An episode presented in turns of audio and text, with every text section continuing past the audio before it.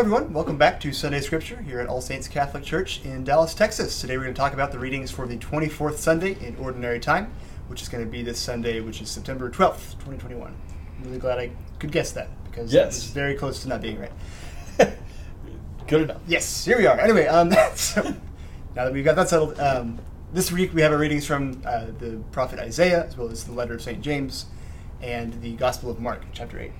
Um, so, starting with Isaiah, uh, he's talking about how the Lord is his shield, in a way. Um, I don't know if he, I don't think he uses that term in this position, but he's talking about how, with God on, as his strength and his shield, he can never really be put to shame. Um, and it, it ends with this sort of challenge that I think is almost kind of funny. It's like, who's who's gonna oppose me? Who's gonna try and get in my way with, with God on my side? Um, it's like go, go ahead and try it. Like make my day. Um, and it's this odd, uh, just cool, it's a cool little challenge at the end there. Um, and we also have in our second reading, um, they both actually relate pretty well to the gospel today, um, which is not always the case. But uh, we had the second reading from James where he's talking about um, faith and works being so closely related that they're, they're part of the same thing. Mhm. Saying there are people who would say, you know, you have faith, but you don't have to do any works in order for your faith to be enough. It says, well, if you really have faith, you're going to be doing the works that Christ did, what- that He sent you to do.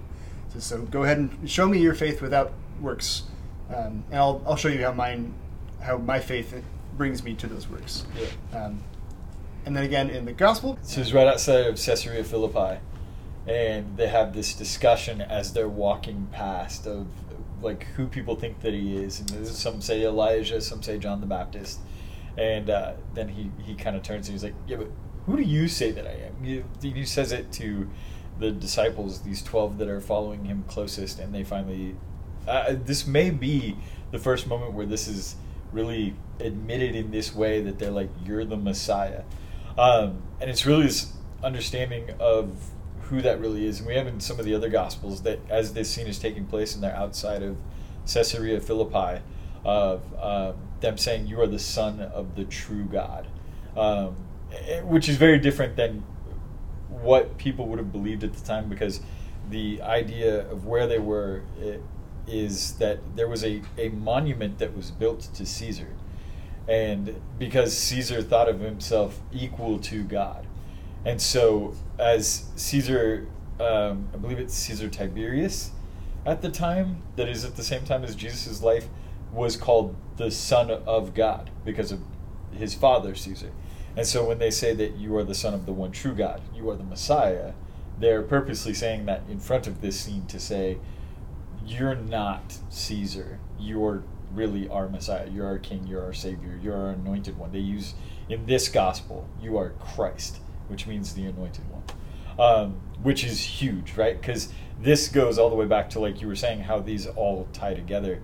Um, with Isaiah, this is the beginning of that what we call the servant songs, um, which take place over multiple chapters in Isaiah. But the idea of you know, I, I gave them my back. They plucked the hair from my beard. We have very clear um, foreshadowing of Christ's crucifixion and the scene that happens when he is called the King of the Jews, and how uh, the Romans choose to treat him as a king. That they they beat him, they mock him, they spit on him, they rip his beard, they give him this cloak. Uh, right, but then you have, like you said, that challenge at the end that like, okay, but if you all think that you can do all this and oppose the one who is God or who has sent Jesus, then you, you have nothing to stand on. Um, and then also with the idea of the servant song, like to be somebody who is going to serve others, and the faith and works that we see in uh, James's letter, you know, is all um, something that's that ties together because we see that it is the faith that Christ has and Christ's followers have that allow them to do these great works.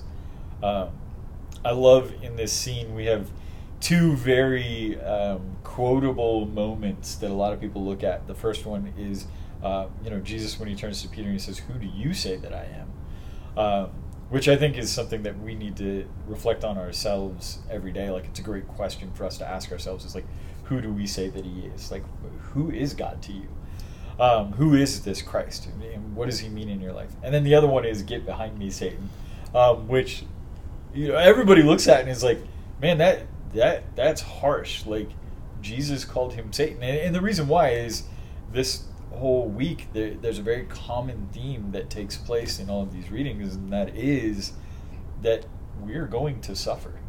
You know, um, I, I, tell people all the time as a, a convert to Christianity, uh, to Catholicism, that m- my life was a lot easier before I was introduced to Christ.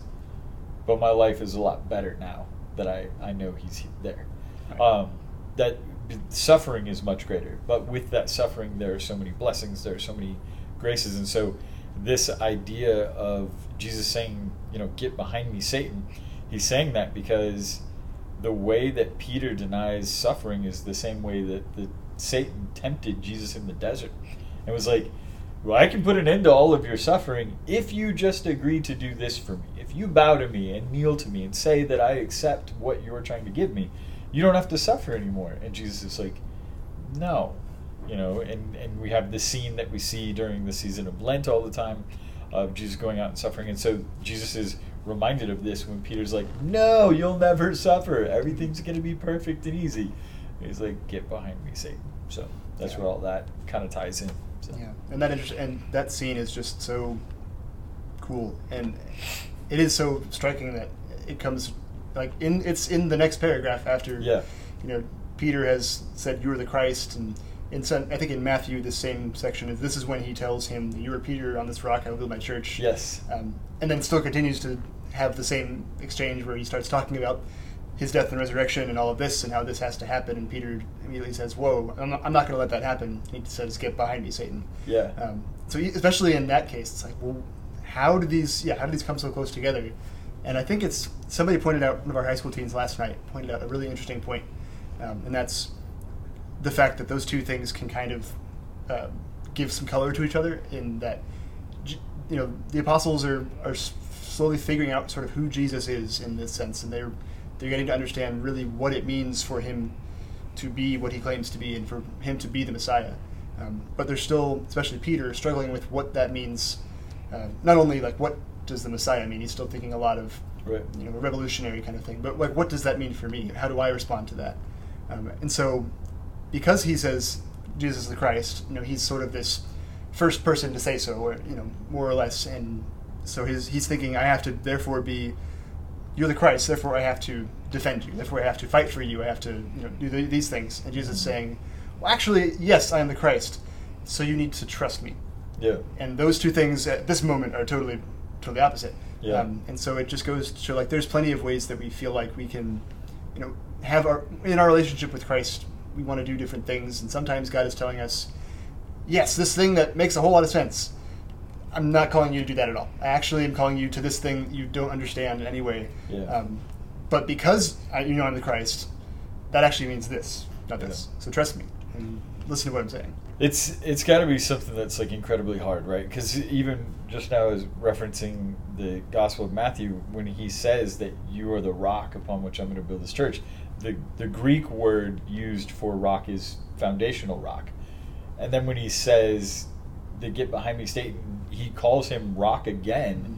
but it's roadblock. It's like the obstacle version of rock. Right. So it's funny how the the verbiage works, but it's probably also the realization that like if Christ is going to take on this suffering and death, and he says those who understand that they're going to have to suffer and unite that suffering and that cross with me, now all of a sudden that the person that I'm following, who's supposed to be the savior of my people, is saying that he's going to have this horrible experience. I'm going to have to have a horrible experience with him. Like I, I- that's going to be part of this um, realization of what we're navigating, um, and so that's going to be really hard too. Is like, wait a minute, uh, signed up for this, Eh, eh, you know. And credit to them that they were not part of the group that abandoned him after this. Um, that they they still stay with him and say, okay, so Right. Yeah, I think that that comes back to the challenge that is really in all three of these readings, um, but especially in the gospel, I think, and that is do you really mean what you believe? Do you, you know? Mm. You said I like Peter's like I didn't I didn't sign up for this. It's like well, maybe like Jesus didn't necessarily open. uh, You know, when he was first calling Peter with hey. You're going to be crucified upside down because of me. It's like you wouldn't want to start there. Check this out. Yeah, like- yeah. that wouldn't have gone very well. So Peter, No. you know, in a sense, he didn't sign up for that. But the what I think the challenge is for for these people in the Bible at these moments, and then for us, I think reading this is, do we really now consider everything that we're actually being called to? Yeah. You know, when we've we've come for whatever reason, but Christ is calling us to actually follow the commandments, to love one another with everything that that means, and to have Mhm. faith with everything that that means. And I think it's a call for all of us to look at do I really am I really up for all of that or I'm at least willing to try to live the faith Yeah. and I'm trying willing to take up my cross deny myself and follow Christ?